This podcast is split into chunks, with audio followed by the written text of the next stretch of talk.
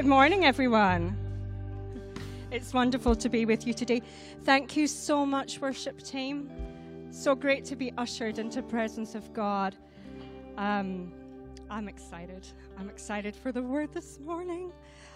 And it's a privilege to be with you today. You can all take your seats, thank you. And it's a privilege to be with those of you that have joined us online this morning. And it's funny to say this, but I'm concluding the focus on all in. And I really hope that it's going to be our heartbeat, that we'll continue to have that community focus, that all in mentality, that we're all in this together, right? Amen. And we've had some great preaching this month. I've really enjoyed. Pastor Julia started us off at the beginning of the month talking about the treasure in the field and the pearl. I've got a pearl on in remembrance of that awesome word of how important we are to God. We're that pearl to Him. Pastor Don talked to us about the importance of being people of the Word of God. And we can't, we can't just run past that. We've got to be people of the Word. And Pastor John talked to us about this two sons, and he gave us some awesome keys for not getting lost. And I think it's just so important. There's been all these threads coming through in the worship in the words that have come out from people in the preaching.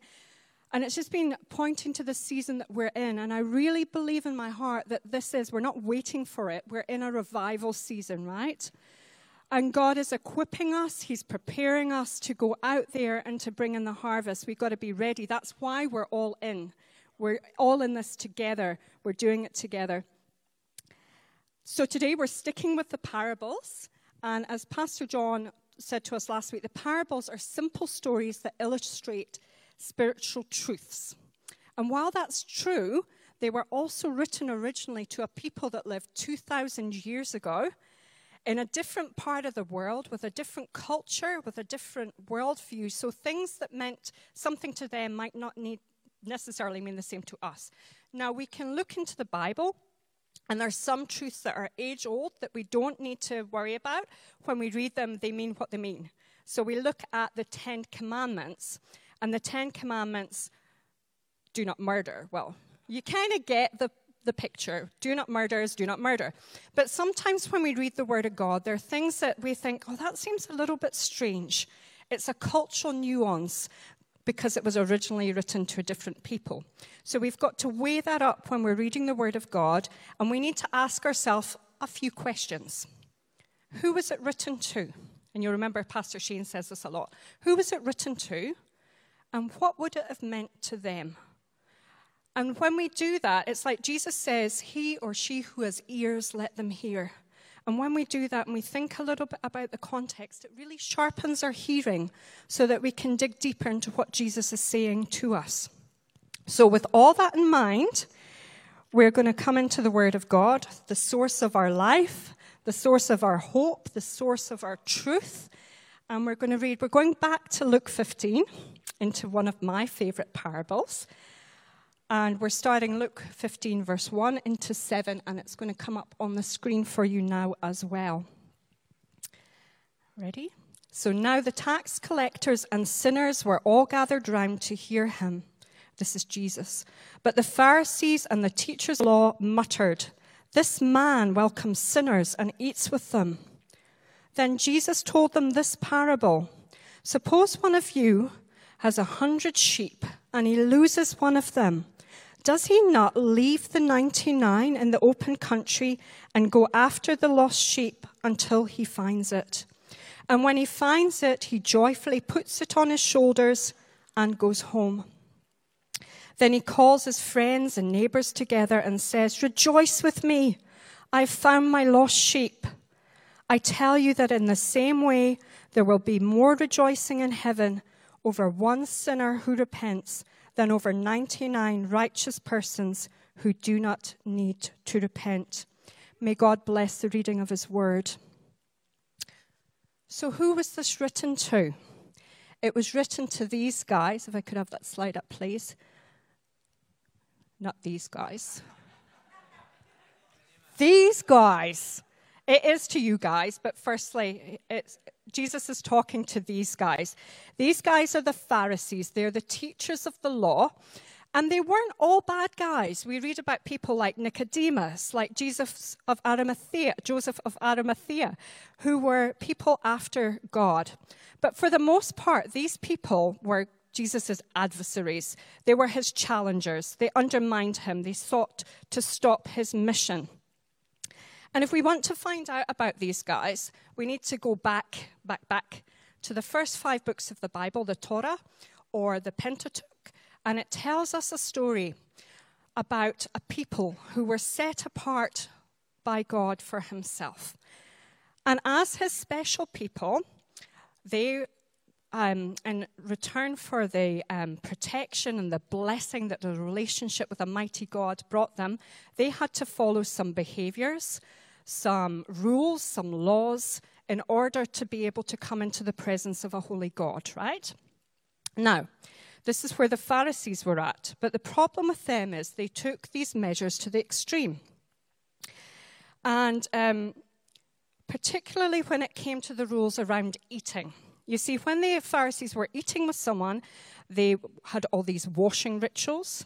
They had utensils that they needed to use, stoneware that they needed to use, and specific food that they ate. And when they did that, they did that to the exclusion of others. So it came to the point that they could only eat with other Pharisees or else they would become unclean. And if you were unclean, you couldn't enter the presence of God. So when they see this guy, Jesus, and you've got to remember, Jesus was a Jew. He was born in Israel, he was a Jewish man, and he, he preached and taught in the synagogues, which means that he's a teacher of the law. And the Pharisees look at Jesus, and here's this guy that's supposed to be following their rules, and he's not doing it. He's eating with the sinners and the tax collectors, the lowest of the low, and he's making himself unclean. So they're angry at him. And in um, verse 2, it says this they muttered. And the Hebrew word there, it means they grumbled a lot and they muttered. And I think of it like Dastardly and Muttley.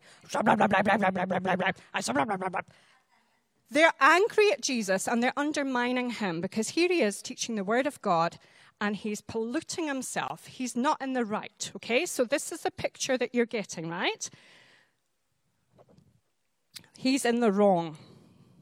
See, the Pharisees were struggling with an age old problem that had plagued Israel from the beginning of their election. So they were God's chosen people. And the problem with that is that they had missed the point because the whole point of the law and all these commandments was to come into a relationship with the living God, right? And it was about wholehearted love for God and care and concern for other people, right? But they've missed it. They've missed the point. They were people that were more concerned about themselves, about ritual, and not religion. Okay? If we could have that up, please. So, when they'd got so focused on the ritual, they'd missed the point. They weren't, they weren't interested in a community based on social justice. They were basing their whole religious experience on ritual and not relationship.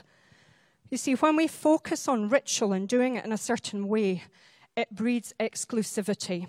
And when we're exclusive and we're not including others and we're saying this is the way to do it, the way they do it is wrong and it starts breeding judgment. And when we're judging, we're not showing kindness, right? So, this is the hole that the Pharisees have dug themselves into. They're not showing kindness to people. So, Jesus is speaking to them, these mutterers, and the whole of the next uh, chapter is written about this. It's Jesus' response to their grumbling, okay? So, he tells them this parable. Suppose one of you, this is verse 4, has a hundred sheep and loses one of them, does he not leave the 99 in the open country and go after the lost sheep until he finds it? So, this is a rhetorical question. Doesn't he go after the lost sheep? Yes, of course he does, because any of you that have been farmers will know that sheep have a tendency to go astray. If we could have that. Now, I'm a Highland lass. I'm from the Highlands of Scotland. And I find that I was living in this croft cottage on the shores of Loch Ness, and I would come home from work, and time and time again, there was a sheep in my garden, in the ditch, with its head in the fence, looking at me. Time and time again, you see, sheep have this strange tendency to get lost. They do. So the Pharisees, when Jesus is saying this parable, would he go after the lost sheep? Yes, yes, he would, because they do this. They get themselves in the most awful holes. They need the farmer to come and rescue them. Um, and there's a few things that I got from this verse. So I was thinking, a hundred sheep. Well, it seems like quite a lot of sheep.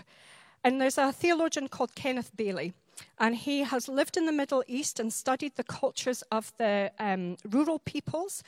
And though some things have changed as time's moved on, they actually, a lot of the things that the people do that are consistent with generations and generations before them. So we can get a glimpse into what the, the Bible meant to them and the world around Jesus' time. And he says that most families would have maybe five to 15 animals. Remember, their wealth is based in their animals, not in money. Okay? So, five to 15 animals. The fact there's 100 sheep here points to a very rich man. And if it was a rich man, he probably wouldn't be looking after the, she- the sheep himself. Shepherding was quite a lowly position. I like to think of as this we're talking about a family here, a big family group, the whānau, and all their sheep have been brought together and the low members of the family, the Davids, who went and looked after the sheep, the youngest boy, the Rachels, the shepherdess. It's the youngest and the lower status family members that are looking after the sheep. Now, why is this important? The shepherd's not just responsible to the sheep for himself, he's responsible to his family. It's they, their whole livelihood is based on these flocks. So it's important for them. The other thing to think about is this they're not Bedouin people, so they're not moving around with the flocks through the wilderness all the time. They're based in a village like Nazareth, where Jesus was from, in the hill country of Galilee. And in the daytime, they go out, take the flocks with them, and they, they graze. And then at night time, they take them back to the protection of the town. So that's the picture we've got. At the end of the day, it's coming up to nightfall. They're counting the sheep to make sure they've got all of them, and there's one missing. Ah, there's a sheep missing. What should we do? And I've thought about this time and time again because the next bit's a little bit strange. There is 99 sheep there, and yet the shepherd leaves the 99, and we sang about this this morning. He leaves that 99 to go after the one. But wait, there's 99 sheep here. What about them? And you see, Bailey has shed some light on this as well. Now, if there's 100 sheep, and remember I've just said it's the livelihood of the whole family based here, there would never have been just one shepherd. There would have been two or three. So we've got two or three shepherds with the flock over here, the 99, and we have the shepherd that's going out. Now, this is the reckless love of God. It's not that he is forfeiting the 99 and going away from them to leave them to whatever devices. He is, he is actually, can we have the slide up here? The next one, please. He is actually left them protected, and the whole reckless love of God is that he is risking himself he is moving away from the fellowship of the shepherds and the flock that he's in, and he is risking himself. You see, we're very safe here in New Zealand, aren't we? We don't really worry too much about going out for a walk at night. We're safe. But if you were in Israel back then, there are bears, there are lions. So if you're going to go out at night, there is a real chance you could get eaten. There are bandits out there. And he is recklessly stepping out of the protection of his, the shepherds and the family base he's in to go out at night time. He is risking his life. It's going to cost him, it's dangerous, and yet he recklessly goes out in search of the one. This is a picture. And this is the picture. He doesn't give up. He goes out after that one sheep until he finds it. And you know, it made me think about myself and my own life. You see, it's easy for you to look at me now and see God's restored woman, Dr. Lucy. Charmed life. Silver spoon, maybe. She's from Scotland, probably had a great life.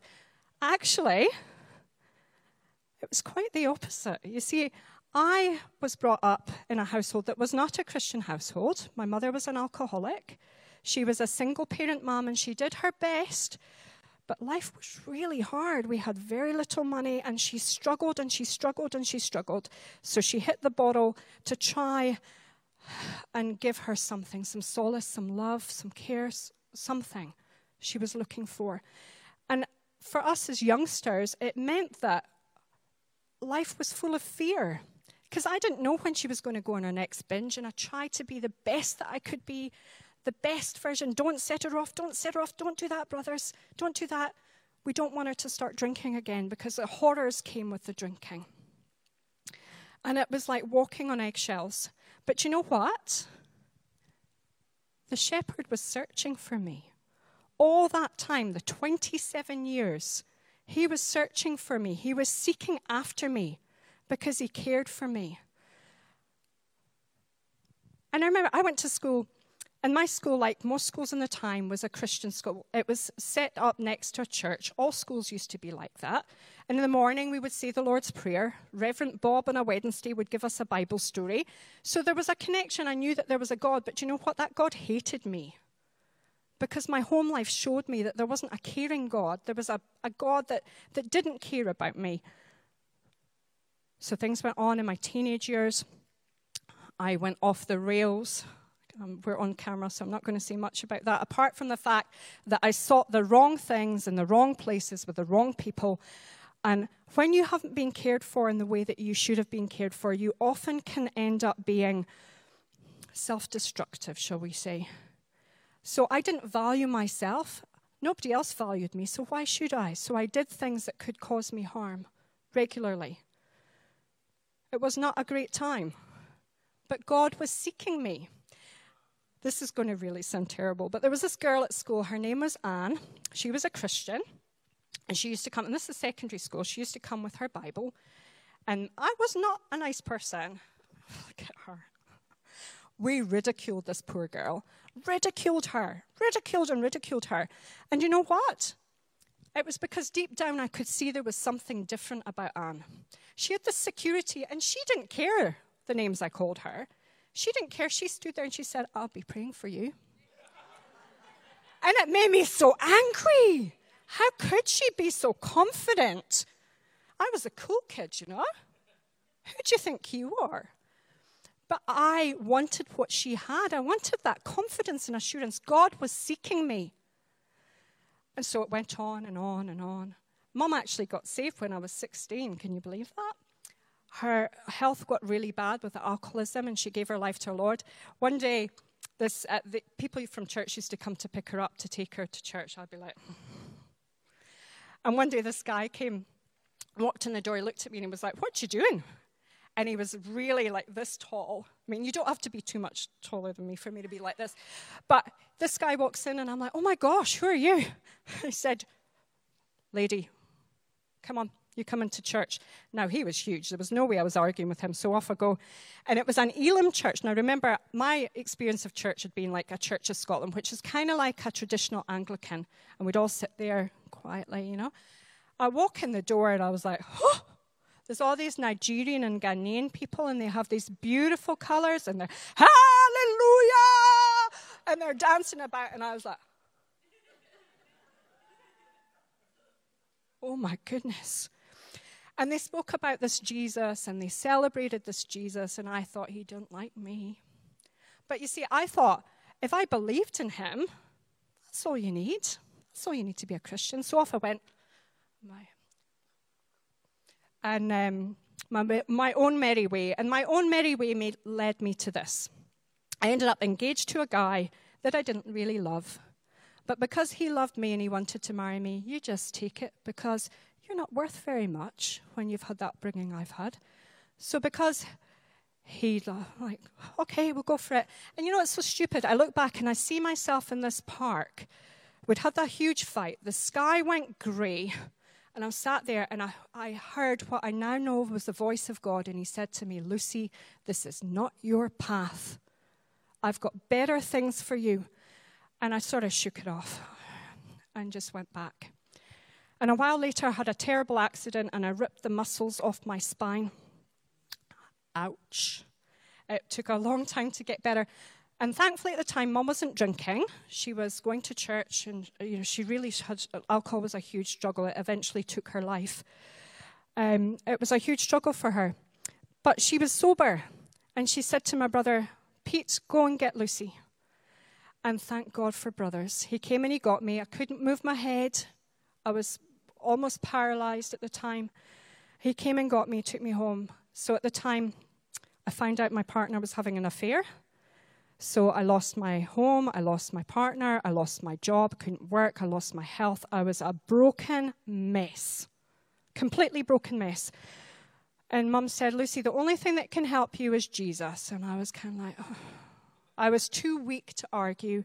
So went to church. And on that day, the pastor stood at the front and he said, God has a plan and a purpose for your life.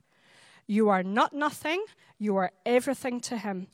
And I felt something in my heart stir and acknowledge it. And I felt God say to me, Lucy, if you accept me, if you go my way, then I will restore you, and everything will be restored to you. And I felt my being say, okay. Yeah. And you know, from that day, everything changed. Everything changed. Next slide, please, Jimmy. The shepherd does not give up. He doesn't give up until he completes the task. He was knocking and knocking, and I had many opportunities to go this way. I chose to go this way, but he was still seeking. He did not give up. And as I've been praying and praying this week over this message, I've felt there's a lady here, and you're just desperate that your boy is just not going the way. And you're just feeling just at the last tether. And you know what? If God can save and redeem me, He can redeem your boy.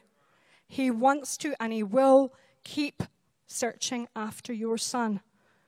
He doesn't give up. The Holy Spirit is knocking on the doors of our hearts. And the Holy Spirit lives in our hearts that are saved. But out there, He is no respecter of man. He is knocking and knocking and knocking and knocking and waiting for the day that that lost sheep turns.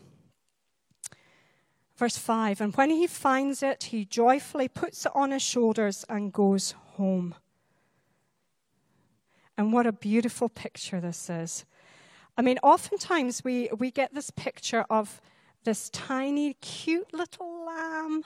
Again, if, if you're a country lass like me, you'll know that lambs don't stay cute for very long. They get big. Can we have this next picture up, please, Jamie? They get big if it's been out lost, it's probably fallen in a hole, it's probably covered in its own muck, it's stinky. And yet, he picks it up. He picks it up with joy. He doesn't mind the stench. He reaches down, he lifts it up and holds it close to him. And there's this beautiful picture. You can read it in Deuteronomy 30.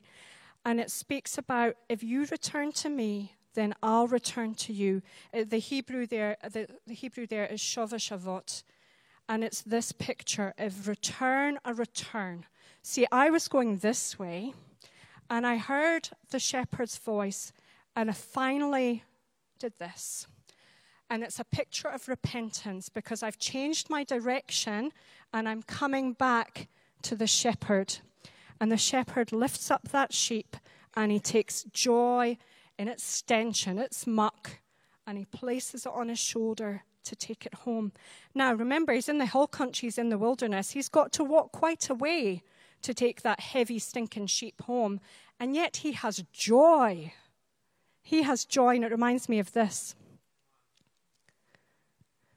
I am the good shepherd who lays down his life for his sheep. You see, Jesus is talking about himself here. He's talking about how soon he will bear the burden of all sin of all that stinking mess of sin.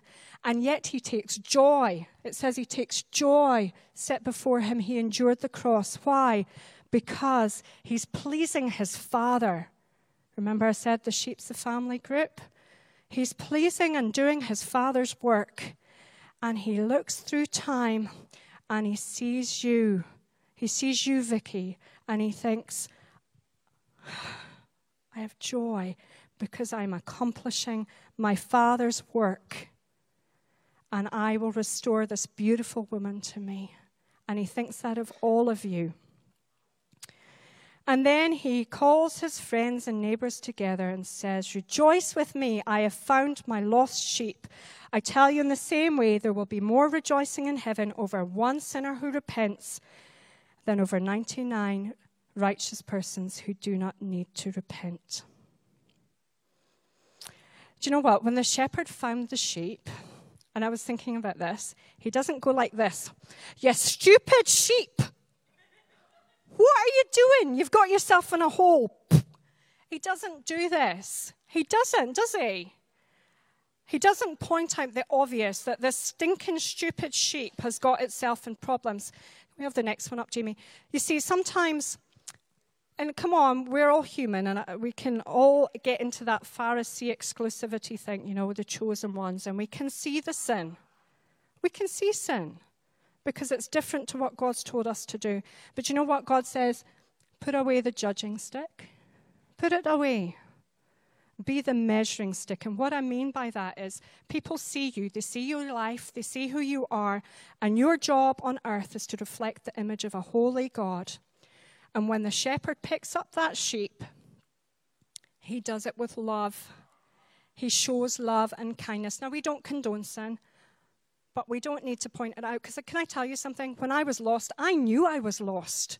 I was ashamed. I was filthy. I was deeply sorry for the choices that I'd made. I didn't need anybody to point it out because I knew. And I tell you, out there, there's two and a quarter million people in New Zealand, according to the 2018 census, that need Jesus, that have said they have no religion. But do you know what? That's two and a quarter million opportunities for you to help a lost sheep get home. That's two and a quarter opportunities for rejoicing that the lost have come home. We've got to go. If your experience of Christianity is coming and putting your bum on the seat on a Sunday morning, I'm sorry, but you've missed it. Just like the Pharisees, it's about out there. It's about the joy in restoring our sheep to the fold. Next one, please. And restoration is a journey after salvation. You see, I gave my life to Jesus. I turned and said, okay. And as he carried me home, he began to restore me, to change me. He healed me in my back, he healed my emotions. He taught me what it was to live. And all that time, I'd been cramming myself with drinks and drugs and sex and wealth and all these things to try and fill this hole inside me, this void inside me. But there was only one person that could fill that void. I didn't know what I was lost from, but I knew I was lost. And the minute that he came in, I felt this peace and this love and this joy and this difference in my life. Restoration's a journey. We've got to help people on that. It's a beautiful thing. Shava Shavot, return a return. And the community rejoices over lost sheep. And this is my last point, if we could pop this up. Heaven rejoices when the lost comes back to him.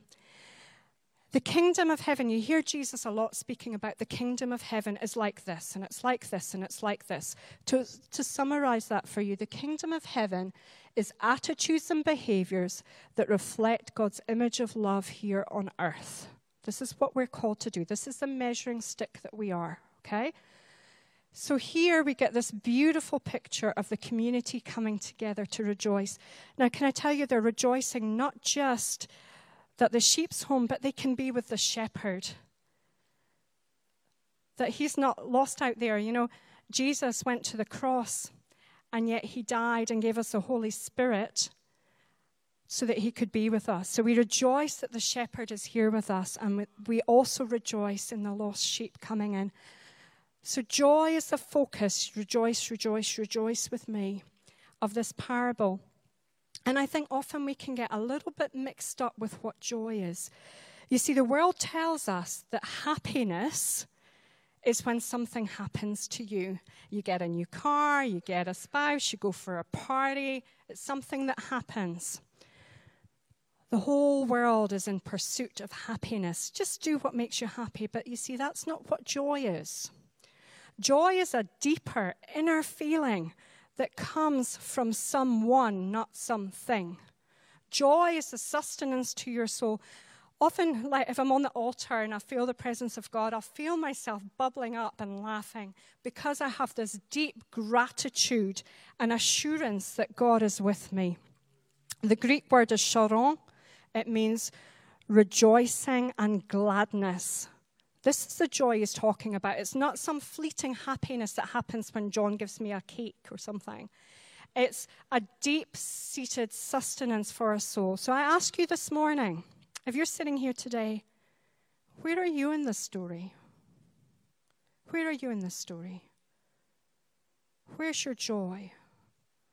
Has it got kind of diverted into a happy feeling from out there? Can I tell you, after being lost for 27 years, there's only one thing that can fill that void within, and it's the joy of the Lord.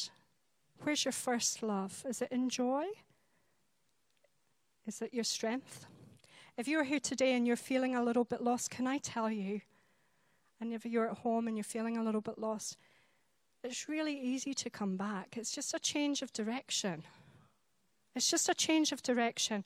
So I'm going to get you to say this prayer with me if, if that's you and you're feeling it, because we always need a chance to respond, right? It's not just about me speaking. If that's all it was, it's a bit empty, right? It's about a response. So if you're here today and you're feeling a bit lost, we're all going to join you and we're going to say this prayer together. Father, I'm feeling lost. Can you say it with me, church? Father, I'm feeling lost. I choose today to turn to you. Forgive me for the things that I've done and the choices I've made that have made me lost. Today I turn to you. I need you. Come and be my Savior and Lord. Amen. And as you say that prayer, you begin a journey. If you're at home and you've said that prayer, please connect with us in the comments or message us because we would like to help you on that journey of restoration. We've got some resources for you. If you're here today and you've said that prayer, I'm going to open the altar and I'm going to get the band to come now. Um, if you're here today and you've said that prayer, we want to rejoice with you. We want to take joy in you and celebrate with you because you've joined our family. And we want to give you some resources to help you on that journey. If you're sitting here today and you're thinking, gosh, I don't know if I'm still hoping in the same way for those lost people in my life. I just need you, Holy Spirit, to come and give me that encouragement to help me to go on. And if you're concerned for a lost person, we want to pray with you. And if you're sitting here today and you're thinking, oh, I got a little bit of a niggle, I'll tell you this little story to finish. I was sitting here a couple of weeks ago and Pastor Don was speaking. And he said, And while all eyes are closed and all heads are bowed, I want you to raise your hand if you want to accept Jesus. And I sat there and I thought, all eyes were closed, and I'm like, I wonder what's for lunch. I'm, I'm, a little bit, I'm a little bit tired today. I wonder what's for lunch.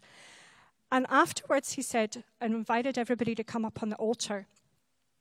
And as I looked, and I like to do this, I like to stand at the edge and pray over the altar that God would bless his people. And I saw a family standing here. There was a mum, dad, and a son. And their eyes were full of tears and there was rejoicing. And you know what? I felt so convicted in my heart because I'd let myself go into autopilot and I'd missed the moment of salvation. I'd missed it. And we can so often do that, church. And, you know, there's no condemnation in Christ. He wants relationship. He doesn't want ritual. You don't tick a box by coming and maybe raising a hand in the worship. It's not about that. It's about relationship. So we keep short accounts. Sorry, Lord, forgive me. I want to just be closer to you. That's all it takes. Thank you so much for listening to this podcast. We pray that you would activate something in your life and shift your life towards Jesus. If you like what you heard and you want to hear more, just click follow. We love you. Have a blessed week.